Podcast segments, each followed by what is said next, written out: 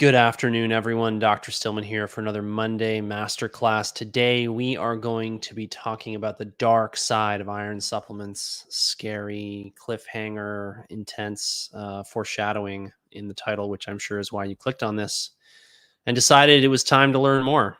So, without further ado, let's jump in to what we're going to talk about. And as I get into that, I want to explain why I'm so passionate about this. So, people are taught that iron's a nutrient. You need more of it, get plenty of iron, blah, blah, blah. Lots of multivitamins include iron, lots of supplements include iron. Many, many people out there are told that they are iron deficient. Undoubtedly, iron deficiency is a real thing. It happens. I see it. I'll occasionally give someone iron, but there's a dark side to iron supplementation that's rooted fundamentally in our experience as a species on planet Earth. And I want to I want to really explain that before I jump into the papers today because if you don't understand the context in which iron operates within your body and how you're wired to hang on to iron, you will get so turned around by the iron literature it's not even funny. So iron is essential for the production of hemoglobin. And we're going to get into some numbers later, some exact numbers. But if you run out of hemoglobin, i.e., blood, the thing in your blood that carries oxygen, you die. And it can take minutes to exsanguinate. This is why I'm actually a really big fan of people carrying around things like tourniquets. Believe it or not, I, Dr. Stillman, general internist, not a surgeon, not a trauma doctor, not an ER doctor, I carry a tourniquet. I carry it because I've had more than one person in my life see someone bleed out who they could potentially have saved.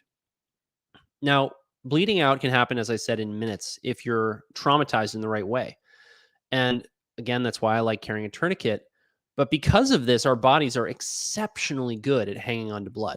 And the rate limiting factor for making blood overwhelmingly is iron. Because all the other components that go into making a red blood cell, they kind of they are used and then your body gets more of them and then you know moves on, right? But you have to have grams of iron in your body in order to make a full complement of red blood cells. This means that if you lose grams of iron in battle or hunting a wild animal that happens to attack you and make you bleed a lot, right? If a woman loses grams of iron in childbirth between blood loss and the baby, right? You can lose huge quantities of iron extremely fast low quantities of iron leave you very vulnerable. They leave you feeling weak, sluggish, fatigued. In the nutrition mineral balancing world, we look at iron as a strong element. It confers this strength to the personality. But what's interesting is it creates a brittleness to the personality. Uh, it creates a, a, kind of like a um, I don't quite know what to say. It's like a uh, almost like they got something to prove. And the reason this is so important is that if you look at the actual chemical principles of iron in the body, yes, it's an essential nutrient, but when it's present in excess, it creates absolute metabolic mayhem. Why? Because there's so much of it. On a on a sheer numbers basis, iron dwarfs almost every other mineral in the human body. You have grams of iron, you have milligrams of copper, you have milligrams of zinc, you have milligrams of every other trace element. You have grams of things like potassium, uh, magnesium, uh, calcium, sodium. These are what we call the macro minerals. But after them comes iron. And it creates free radicals as abundantly or more abundantly than anything else in the periodic table of elements. And if you keep up with the health and nutrition literature, you know that free radicals are really important to pay attention to because you need free radicals to be alive. That's why pouring antioxidants into biological systems, as we've tried many times, doesn't result in improvements in longevity. But too much is too much. Too much is like a fire. It's burning, it's burning, it's smoldering, gradually it eats your whole home or turns into a giant conflagration. So you want to be at a sweet spot of oxidative stress and free radical production. And one of the keys to this is actually balancing iron, believe it or not. So the first paper we're going to go into today is one of the um, I'm not going to say it's one of the first because this guy Jerome Sullivan has published extensively on this. He was the first person that I know of to propose the hypothesis that stored iron was responsible for a great deal of ischemic heart disease. And he, I don't even know if he's still publishing, but he pounded the table on this for a long time and he was absolutely onto something. And I want to explain how this works. So, excess iron is capable of promoting myocardial injury, that's heart injury, is present in animals with normal iron status. What that means is their blood levels look normal, but they have enough iron around to harm their heart. Other investigators have shown that decreasing levels of stored iron by manipulating iron status in vivo is associated with significant decreases in oxygen radical induced injury in several tissues other than the heart. Translation When you reduce the levels of iron in the body, you can reduce oxidative stress.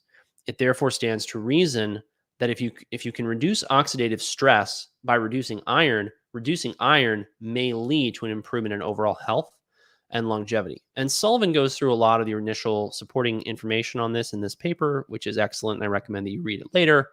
Um, but he's not alone in believing this is a major, major problem. So Leo Zacharski is one of the top researchers in the field of iron iron overload. This is from 2014, so it's not too old, but it's also not too uh, too recent. And he points out here, this is commenting on a really brown, groundbreaking study called the Copenhagen City Heart Study, where they found a very significant relationship between iron and your risk of death and your risk of heart attack. And anyone that talks about risk of death, specifically from or or uh, specifically or especially all cause mortality. They get my attention because that's what I really care about as a generalist. So he comments here the relationships between baseline ferritin concentrations and risk of all cause and cause specific mortality in almost 9,000 individuals enrolled in this study. 23 years of follow up, very extensive follow up. 6,300 of these people died. The majority of these people died.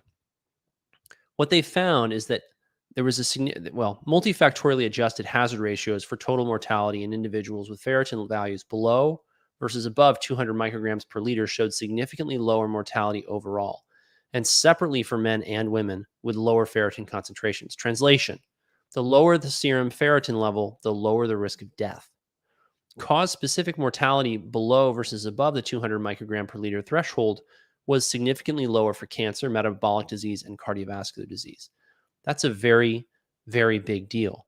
This is a relatively large study. These are hard to do. There aren't a lot of them out there. And the reason this gets my attention is specifically not only because of the magnitude of the finding, but the simple reality of there is almost no downside for blood donation. The worst thing I've ever seen happen to a patient with blood donation is they passed out or they felt like tired and wiped out afterwards which is also why I don't just blindly recommend it, right? I like to say in these videos, this is not medical advice, it's education. You know, you should talk to your doctor or other licensed qualified healthcare provider before making changes to your diet, lifestyle, exercise, supplement, medication regimen, et cetera, et cetera, right? But I go into iron labs with all of my patients because I'm very curious to know what their iron status is because there's a lot of value in that information. And one of the most valuable things I find is detecting people who are iron overloaded early. Sadly, our healthcare system has devolved into a permanent race to save the patient who is dying acutely. There's almost no preventative care really being done. And the preventative care that's being done, as you probably know if you're watching this, revolves almost entirely around things that hospital systems, clinics, and labs can do for you oh, we have this lab to detect this problem. We have this thing to detect that problem. We have this program to screen you for this problem. It's not about, hey, how can we help you? What can we give you that's free and easy and cheap or, you know, affordable at least that you can do to improve your chances of leading a full, healthy, happy life. Now, this comes back to what I was saying earlier about our tendency to hold on to iron because the obvious thing here is that well, why would we benefit so much from this? And I, I said earlier that we we were wired to hang on to iron. And we're very avid for it. We don't actually have any means or way to excrete iron. We just hang on to all of it. And because we can lose a lot of it, uh, the body is also trying to absorb a lot of it from the gut. The reason why um, this is so important is that over historically we lost a lot of blood almost no matter what we did there were more traumatic accidents there was more violence more violent crime there was more childbirth women used to you know they didn't have an option to not menstruate because they couldn't take we didn't have hormonal birth control now women have that that option right and so blood loss was part of normal natural life And by introducing therapeutic phlebotomy, we're basically giving ourselves the option of losing the blood that we might have lost in nature before we made the environment so pristine and safe.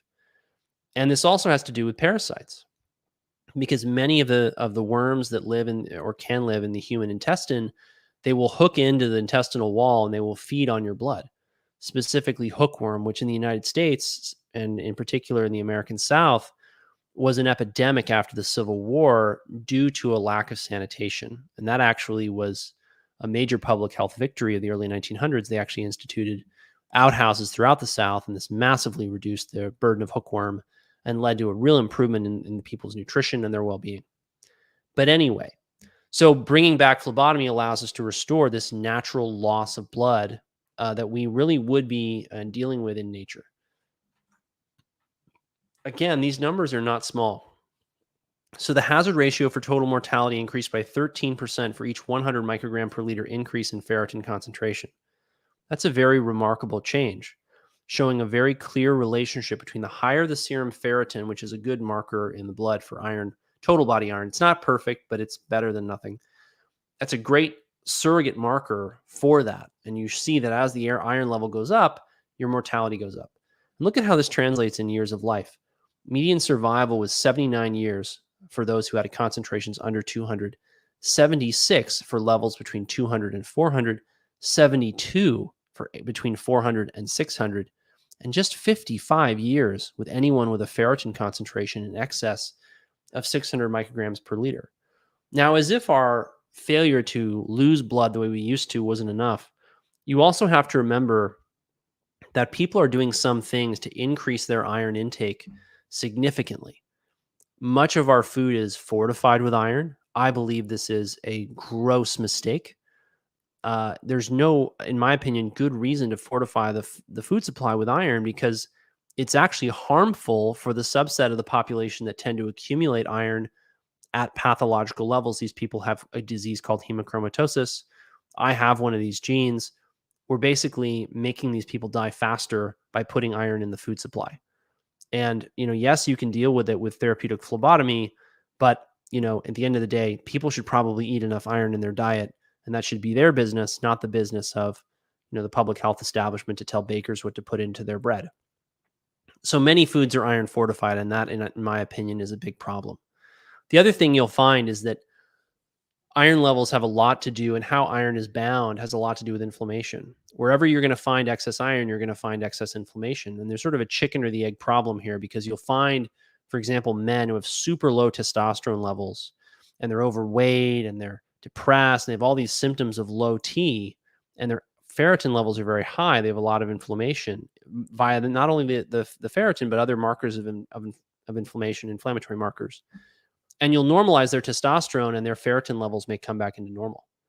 So there's this interesting relationship between free radical stress, metabolic syndrome, high iron, hormonal dysregulation that I don't think has been it's very it's very easy to see.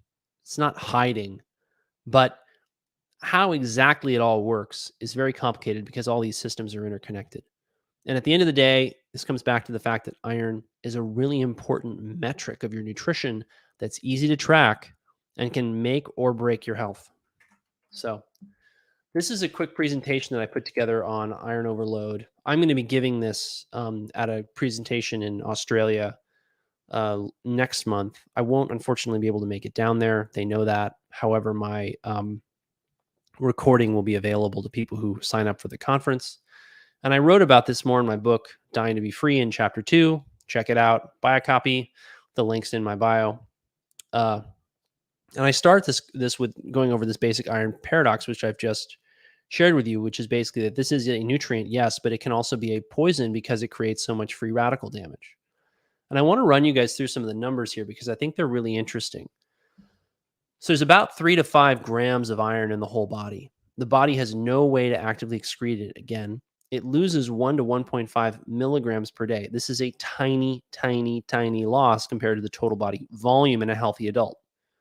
And it tends to accumulate it over time. Look at some of these numbers 60 grams of spinach, that's just two cups, 1.6 milligrams of iron. well more than your daily losses. And this is just a nice big salad. Half a pound of steak is four milligrams of iron. That's a huge dose compared to daily losses. The average 2,000 calorie eating daily omnivore gets 15 to 30 milligrams of iron daily. This dwarfs this number over here. We get iron from food. Yes, we can have some issues that cause us to fail to absorb it. Um, yes, we've got some losses. We talked about how those are less prevalent now. Um, and now I want to talk though about how much um, or where the iron is. So you got 4,000, let's just say 4,000 in, in total. You've got about 2,500 milligrams in red blood cells. You lose 220 to 250 milligrams of iron per pint of, of whole blood that you donate. I donate every two months. You've got about 10 pints of blood on board, you know, in the average adult. Obviously, that varies with size, but whatever. A thousand milligrams is stored in your spleen and your liver in the macrophages there. And there's 500 milligrams in ferroproteins, cytochromes, etc., throughout your body. Mitochondria all over the body rely on iron sulfur clusters for uh, transport of electrons through the electron transport chain. Only three milligrams is bound to plasma transferrin. That's a tiny, tiny, tiny proportion. Women lose zero to 200 milliliters of menstrual blood per month. That's zero. In round numbers, that's zero to 200 milligrams of iron. Okay. So let's say you donate, that's one pint. Four pints is one gram of iron. Let's say you you donate it every eight weeks, which is every two months. That's the maximum you can donate without a doctor's note. So it takes 32 weeks, the better part of a year, to get rid of one gram of iron. Now let's say how long does it take for us to bring that iron back on board? Well, let's say that's 220 to 250 milligrams of iron. Let's say the recommended daily allowance is, is eight. It is. And let's just say we only uh, absorb that 6% of that. If you could use those numbers, a very low intake of 8 milligrams, which again is much lower than the average omnivore, you would need to consume over 3,600 milligrams of iron, and this would take 450 days. So, is it possible to iron deplete your body if you donate blood like crazy and let's say calorie restrict and eat a low iron diet? Yes. And if you have bad absorption, that makes it even worse. However, what happens if you're eating more iron than this? In my practice, what I see is that most patients are getting between 15 and 50, 1 5 and 5 0 milligrams of iron daily. So at 15 milligrams and 6% absorption, all of a sudden it's only 244 days. At 50 milligrams and 6%, it's only 73 days. Now let's go back. Remember, every eight weeks, 32 weeks, 32 times 7, 224 days is what it takes to get rid of one gram of iron. What if you're absorbing 18%, which is the higher end of what we absorb? So at 15 milligrams, it takes 81 days. At 50 milligrams, it takes 24 days. Why am I boring you with these numbers? Hopefully, they're not boring. I think they're really interesting. I'm telling you all this because if you're the average omnivore who never donates blood, there's no way you're not getting enough iron. Now, keywords there average, omnivore, right? I don't mean those of you on a massively calorie restricted 600 to 1,000 calorie diet. I'm not talking about you vegans uh, or other people who just avoid iron rich foods like red meat. I'm not talking about you. The vast majority of the people I see, the vast majority of the people in the world, as far as I know, are omnivores. And the idea that they have iron deficiency is, I think, very flawed. Because unless they're a woman who's got heavy menses, they don't really have significant losses. And then the question becomes okay, well, if they don't have iron deficiency, why do all these people have low ferritin levels? Because that's where people get this diagnosis of iron deficiency from. People say, well, my ferritin is low, therefore I don't have enough iron. When I take iron supplements, I feel better, I do better, my red blood cells come up. The iron can be trapped in other tissues. I don't have time to talk about this today because I want to get to some other papers and studies. But the bottom line here I want to share with you is it's way more complicated than this. It's way more complicated than people are being taught to think about it in the conventional mainstream narrative. And I have seen people recover from profound anemias in a matter of weeks to months just by changing their diet. It didn't, I mean, it, I used supplements for the record, but changing the diet was critical because there was something wrong with what they were doing and how they were eating, and they were having trouble absorbing it. They were having trouble mobilizing it from body tissues. They were having trouble absorbing it into or creating red blood cells or whatever. It's way more complicated than just how much iron you're getting. And that's why my two biggest questions for people are really this How much are you really getting? And how much do you really have? Because if you're a hard charging, 50 milligrams of iron eating young lady who does CrossFit five times a week and is tired and has a low ferritin level and is on hormonal birth control and is therefore not bleeding every month and hasn't been for five years, the idea that you have a low iron level just based on the biochemistry of this doesn't make sense. Anyway, what's the prevalence of iron overload? And why is this important? Why is it near and dear to my heart? It's important and it's near and dear to my heart because the reality is you're being set up for your next heart attack, stroke, or cancer decades before the event. Decades. And as iron accumulates, we believe, based on the literature, much of which I've reviewed here, some of which I've reviewed here, there's a lot of it for the record. As it accumulates, it's creating this stress, it's creating these problems, it's creating and it's snowballing. And so the earlier you can get out ahead of this, the better off your patient's going to do. At least that's my experience. And that's my experience personally as someone who has this mutation.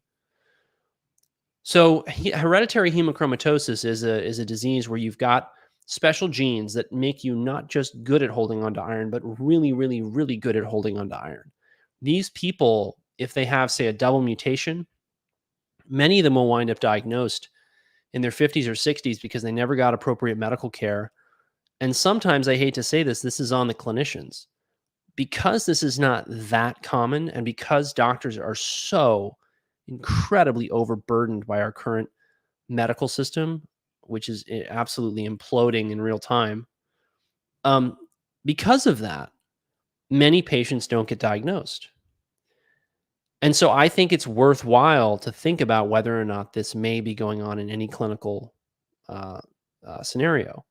I'm particularly sensitive to this diagnosis in hard charging, high achieving men who tend to have been eating a high meat diet their whole life, setting them up for iron overload, and don't realize that blood donation is not only something that's ethical in terms of saving other people's lives, et cetera, but also maybe medically good for them because no one's told them. In fact, quite the contrary, the medical profession tends to sort of look down its nose at the physicians of yesteryear who used to prescribe blood donation. The other thing is hereditary hemochromatosis, while it's rare, is not really that rare. So in this study, they looked at a huge number of patients in primary care practices, over 16,000 people who had never been diagnosed. And what they found using their screening criteria of a serum ferritin of 200 micrograms per liter or more, and a, a uh, serum transferrin saturation of 55% or more. They found that the prevalence of clinically proven and biopsy proven hemochromatosis combined was 4.5 per thousand people, right? So, not a ton of people, but I want you to understand something. The majority of people who are going to have the worst outcome from this disease are going to be what we call homozygous, which means they have two copies of the allele. And let's say you've got two people who are heterozygous. They may never find out, but they may have elevated total body iron relative to the general populace. So, could these people benefit more from blood donation?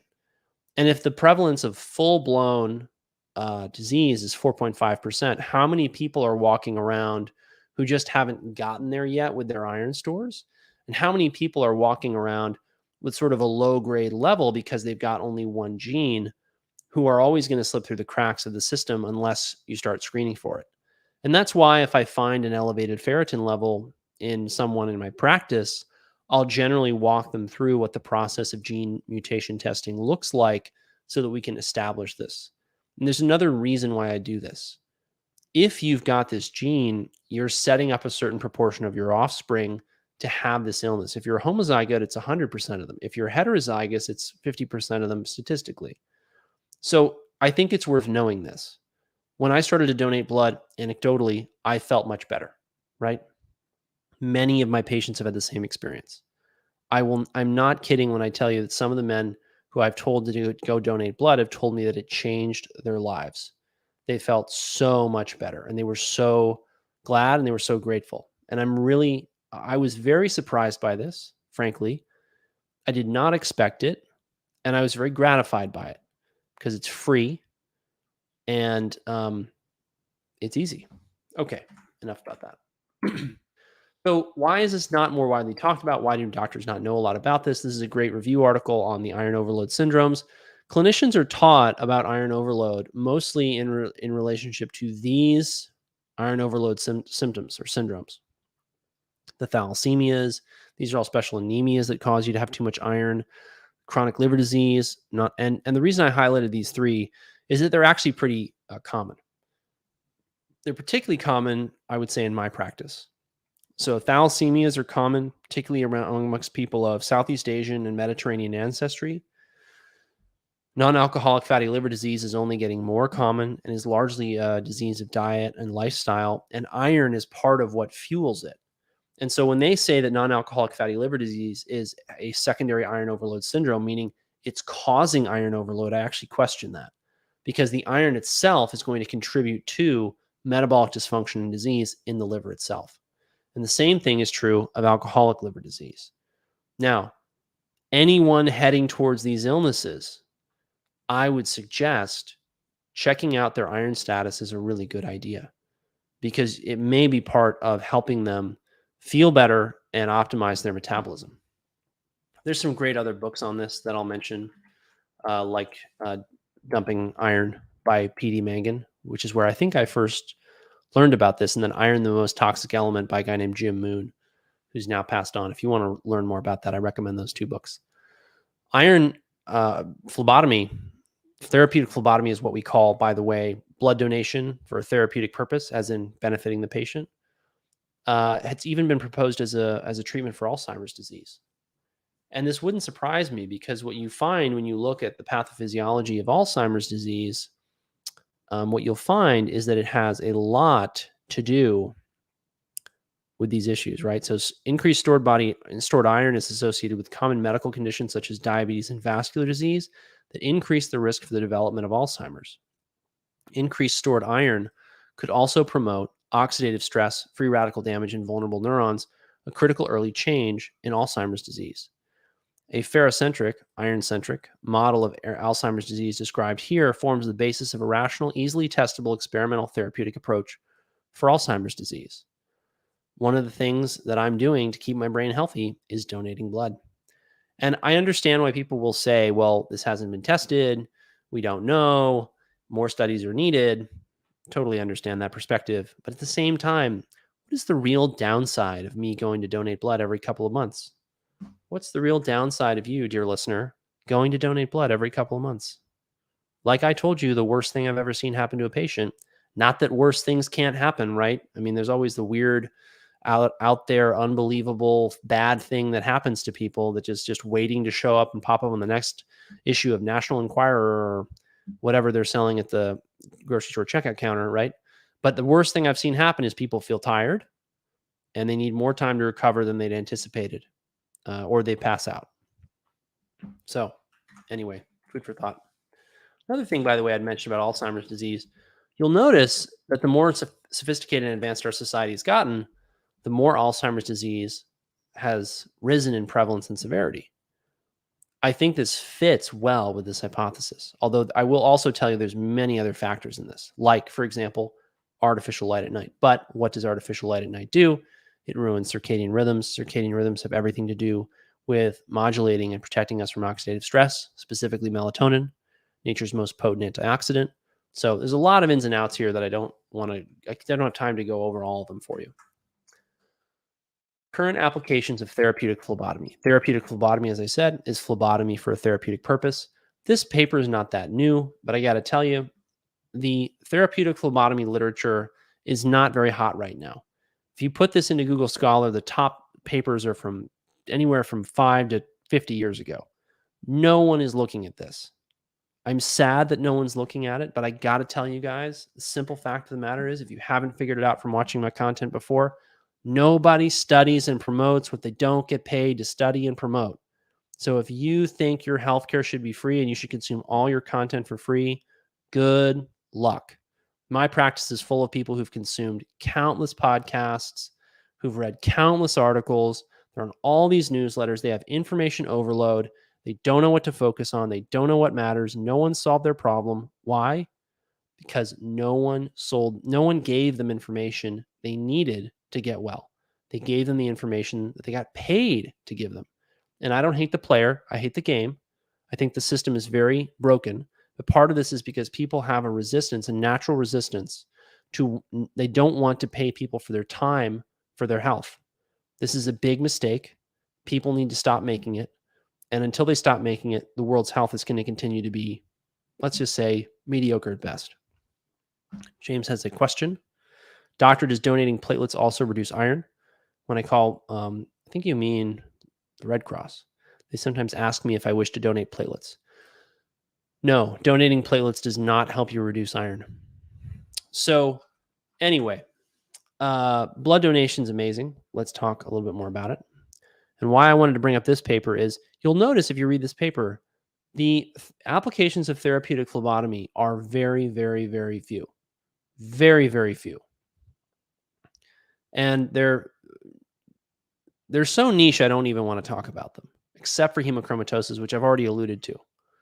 They do pay lip service in here to other indications, but they mention every time that more studies are needed. Again, I respect this perspective. However, I humbly submit that since there's almost no downside, you know, if it's me, which it is, it is me, I'm going out and donating blood because I think this is a good idea, just for the record. And they have already looked at some of these things and they found some really compelling data, right? So look at this randomized controlled trial. Leo et al. observed that iron reduction by phlebotomy can lower the risk of cancer occurrence. 38 malignancies versus 60 in a group in which iron reduction therapy was not used. That's a hazard ratio of 0.65. That's a really big deal. What if that's a real finding? Sure, it could be spurious. Sure, it could be less than that. But it could be better than that too. This is incredibly good news if it's real. I think it's really sad that no one out there is uh, publishing on this because if reducing iron does reduce your risk of cancer and malignancy, it would be a massive improvement for public health. And that's why I really agree with Dr. Zacharski in this title to his, his paper that we talked about earlier Ferrotoxic Disease, the next great public health challenge. This was in 2014 the public health experts are still totally and completely hopelessly out to lunch on this. Do not expect them to wake up soon. It's not going to happen. So, anyway, that's another reason why I donate blood. Okay, I talked about this or alluded to it earlier. So, iron and serum ferritin have been associated with hyperlipidemia, diabetes, and other cardiovascular risk factors. It was postulated that lowering iron levels could help to reduce these risk factors. Patients with metabolic syndrome who underwent iron reduction had by phlebotomy had statistically significant differences in systolic blood pressure, glucose, hemoglobin A1C, HDL, cholesterol, iron, and ferritin compared to controls. Translation Patients who had problems with high glucoses and being overweight or obese, metabolic syndrome, who underwent iron reduction by phlebotomy, i.e., blood donation, had statistically significant differences in their blood pressure, their glucose, their long term glucose by A1C, their cholesterol levels, their iron, and their ferritin. This is a very, very important finding. Now, again, they they do say this trial has some limitations, blah, blah, blah. Lots of limitations. Again, this is a really big deal if dumping blood or dumping iron can have this big of an effect. So Sadly, again, not a lot of people are studying this, but it's still, the results are compelling. Again, several randomized control trials were conducted in order to assess the efficacy of phlebotomy and interferon in the management of chronic hepatitis C compared to interferon alone. This is about, you know, can iron in the liver contribute to changes or degeneration of the liver in the disease of hepatitis um, in conjunction with this viral presence or process? Not to talk too much about that which is a whole other kettle of fish. So one trial demonstrated a better and sustainable uh, and sustainable viral response in the interferon with phlebotomy groups compared to the interferon alone. That's very interesting, right? What if people who think they have chronic EBV or chronic CMV or chronic this or that or the other virus or bacteria or whatever infection, right? What if these people will improve with iron reduction because the oxidative stress from the iron is part of the disease process? I think this is very, very interesting opportunity to help these people, many of whom I don't believe have a real, genuine infectious problem at all. Uh, the authors concluded that phlebotomy is a useful adjuvant therapy to interferon in the treatment of chronic hepatitis C, but to my knowledge, no one is using it. Again, they studied the effect of phlebotomy on patients not responding to the interferon therapy and showed that phlebotomy can improve histological liver changes in 50% of patients with chronic hep C. That's really interesting. By the way, it implies or suggests that perhaps uh, phlebotomy could improve many other liver diseases as well. And again, what do you have to lose? Now, uh, blood donation becomes a little bit tricky with people who've got liver diseases, particularly the hepatitis viruses, because you don't want those things passing through the blood supply, but it's not a problem that's insurmountable. You can find a way to get rid of some blood. So, all those are some interesting findings, food for thought for you guys. The last paper I want to share with you is one of my favorites on iron overload. So, one of the things that you can use blood donation for is helping people reduce or manage their high blood pressure. Now, this isn't widely known, it's not widely recommended. Um, it also isn't some kind of panacea. You can't just normalize everyone's blood pressure with this, but you can get them started. And it is and has been studied as a treatment for resistant hypertension. And so if you see, and when I see a high ferritin level in someone who's also got a robust level of red blood cells, who's also got um, a uh, sorry a high blood pressure, a high ferritin, and high red blood cell count, why would I not offer them phlebotomy? It makes perfect sense. So what happens when you donate blood to your blood pressure? So in this study, it was very small, 15 people who were already on really heavy duty triple combination of antihypertensive therapy, right? That's three different drugs for this this problem. That's a lot. So the mean arterial pressure was lowered from 140 uh, millimeters of mercury to 123, plus or minus a 15 or 12 millimeter mercury window, right, of, uh, of variance after just 14 days. No serious side effects were observed. The duration of the hypotensive effect of phlebotomy was about four weeks. So you could do this more often in someone who had a really robust hemoglobin level. Some people will tolerate that, particularly men who are on testosterone replacement therapy. There is such a thing as over phlebotomy or over over uh, over phlebotomizing someone that you need to be aware of, which is why I don't, generally speaking, write a doctor's note to have people donate more than every two months. I have yet to have a patient. Well, I have one patient who needed a doctor's note, and it wasn't because of that. He needed it because he had a high blood pressure, which of course we then improved by having him donate some blood. So, all of this to go back to the title of this, of this talk is to caution you against people who say that you need an iron supplement. Most of you, the vast, vast, vast majority of you, are getting enough iron from your diet. This includes women who are told ad nauseum that they need more iron. This even includes some women who have low ferritin and low iron levels in their blood. Why? Because you don't have a problem with iron intake. You may have a problem with iron absorption, and you may have a problem with iron mobilization from your liver uh, and your bone marrow, where it's needed to um, supply your body with iron for red blood cell production. So, all of these things have to be taken into account when you're thinking about whether or not you should take iron supplements. And for my money, I do not take them not only because of my partially positive status for the hemochromatosis gene that puts me at risk of iron overload, but I also don't take them because I eat a perfectly adequate diet in iron and have never had low iron levels at all. And I'm currently doing a running experiment on myself to see how much I can donate before I run out. And so far, I've been donating like clockwork every two months for almost a year, and my ferritin levels are under 100. I feel great.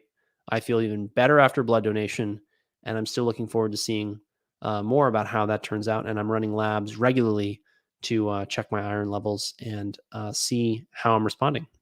So, as always, thank you for watching. Check out um, things we're up to in the link tree below. We are currently enrolling a hair t- tissue mineral analysis course where we're going to cover the mineral dynamics as we see them through the hair. It's a very interesting test. It's a test I absolutely love. Um, if you uh, need more information on that, again, it's in my link tree. We will also be having a webinar this Saturday on uh, how minerals explain so much that we see of the fatigue and so many of the medical problems we see today in society, how these minerals are, are playing a role in that and what you can do about it. That's Saturday at 11 a.m. Eastern, uh, October the, I think it's 28th, 28th. And as always, you can apply to become a patient at my practice through the link in my link tree. You can also join my coaching program, Fundamentals of Wellness, where we talk about this a lot. And lastly, but not least, you can buy my book, Dying to Be Free, which I in which I talk about a lot uh, this iron overload problem in more detail and with a little bit more historical context. So, as always, everyone, thank you for watching this Monday Masterclass. And if you're interested in a Q&A with me, upgrade to the paid version of my Substack. Uh, that goes live, or the the Q and A's go live at 4 p.m. on Mondays, uh, and the paid um, Substack subscribers get the link to that in this post when it goes out. That's stillmanmd.substack.com. Take care, everyone. Have a great day, and don't forget to get outside.